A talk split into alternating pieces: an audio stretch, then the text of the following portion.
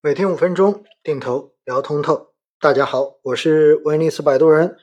那么，据媒体报道呢，说有多家基金公司近日已经收到了监管的窗口指导，未来对于固收加的新产品权益投资的比例呢，做了进一步的限制。那么，其中权益投资比例超过百分之三十的产品将不能被定义为固收加。其实，在之前哈。我们已经跟大家介绍过，并没有一种单独的分类叫做固收加基金，只不过呢，比固收稍微要高那么一点点的波动和收益可能性的这一类的基金呢，我们一般在营销中间，各家公司会把它包装成为固收加，所以在这样子的一个背景下面呢，往往可以配权益的固收产品。都会被放到固收加的这个大的框架下面，因此像二级债基，然后包括可以投可转债的一级债基，以及偏债混合型基金，那么在过去呢，一般都会把它放在固收加这个概念里面。说到底，就是主要投资以债券为代表的固收类资产。小部分的投权益类资产这样的产品就被包装成了固收加，但是呢，我们知道哈，实际上固收的这个波动相对于权益来说真的是很小的，因此呢，像二级债基最多可以有百分之二十的资产配置在权益市场中间，最后基本上这个产品的收益就和股票市场的这个关联度相当大了。因此呢，有些朋友说我要买个固收产品，结果买了个二级债，发现这种产品最大的回撤可能也会超过百分之十，这就有违大家最开始去选择固收投资的这个初衷了。毕竟，如果我要高波动、高风险的，为什么不去直接选择股票型基金，去选择偏股型基金呢？那如果我们仅仅是按照偏债型基金来定义产品的话，你会发现偏债型基金百分之六十投资于债券类产品，那么最多能够有百分之四十投资于股票市场。那么这一个占比可以说基本上就跟灵活配置的普通混合型基金的波动已经不相上下了。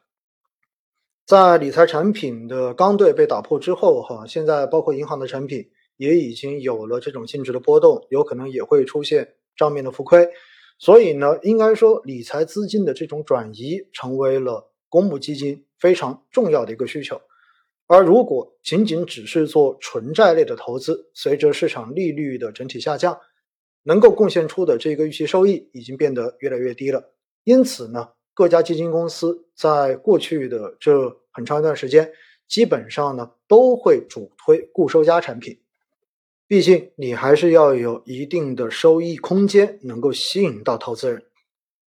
但是，我们也知道呢，其实今年以来，整个股票市场的走势并不尽如人意，所以呢，很多的含权类的这样的固收加产品，在最终的净值表现上面，可能都达不到大家的预期。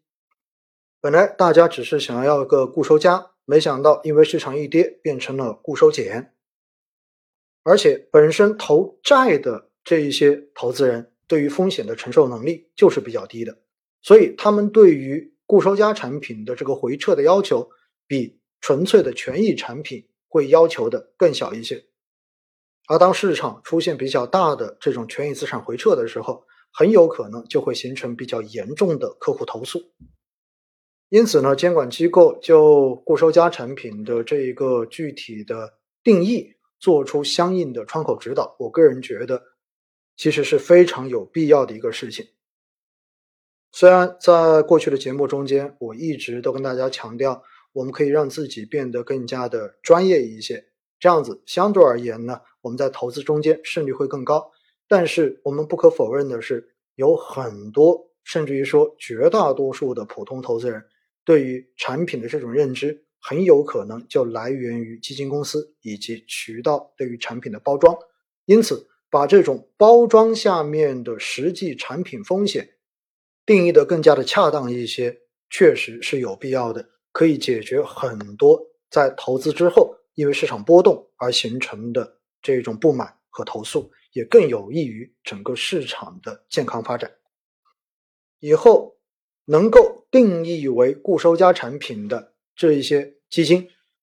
最多只能有百分之三十的资产投资于权益市场。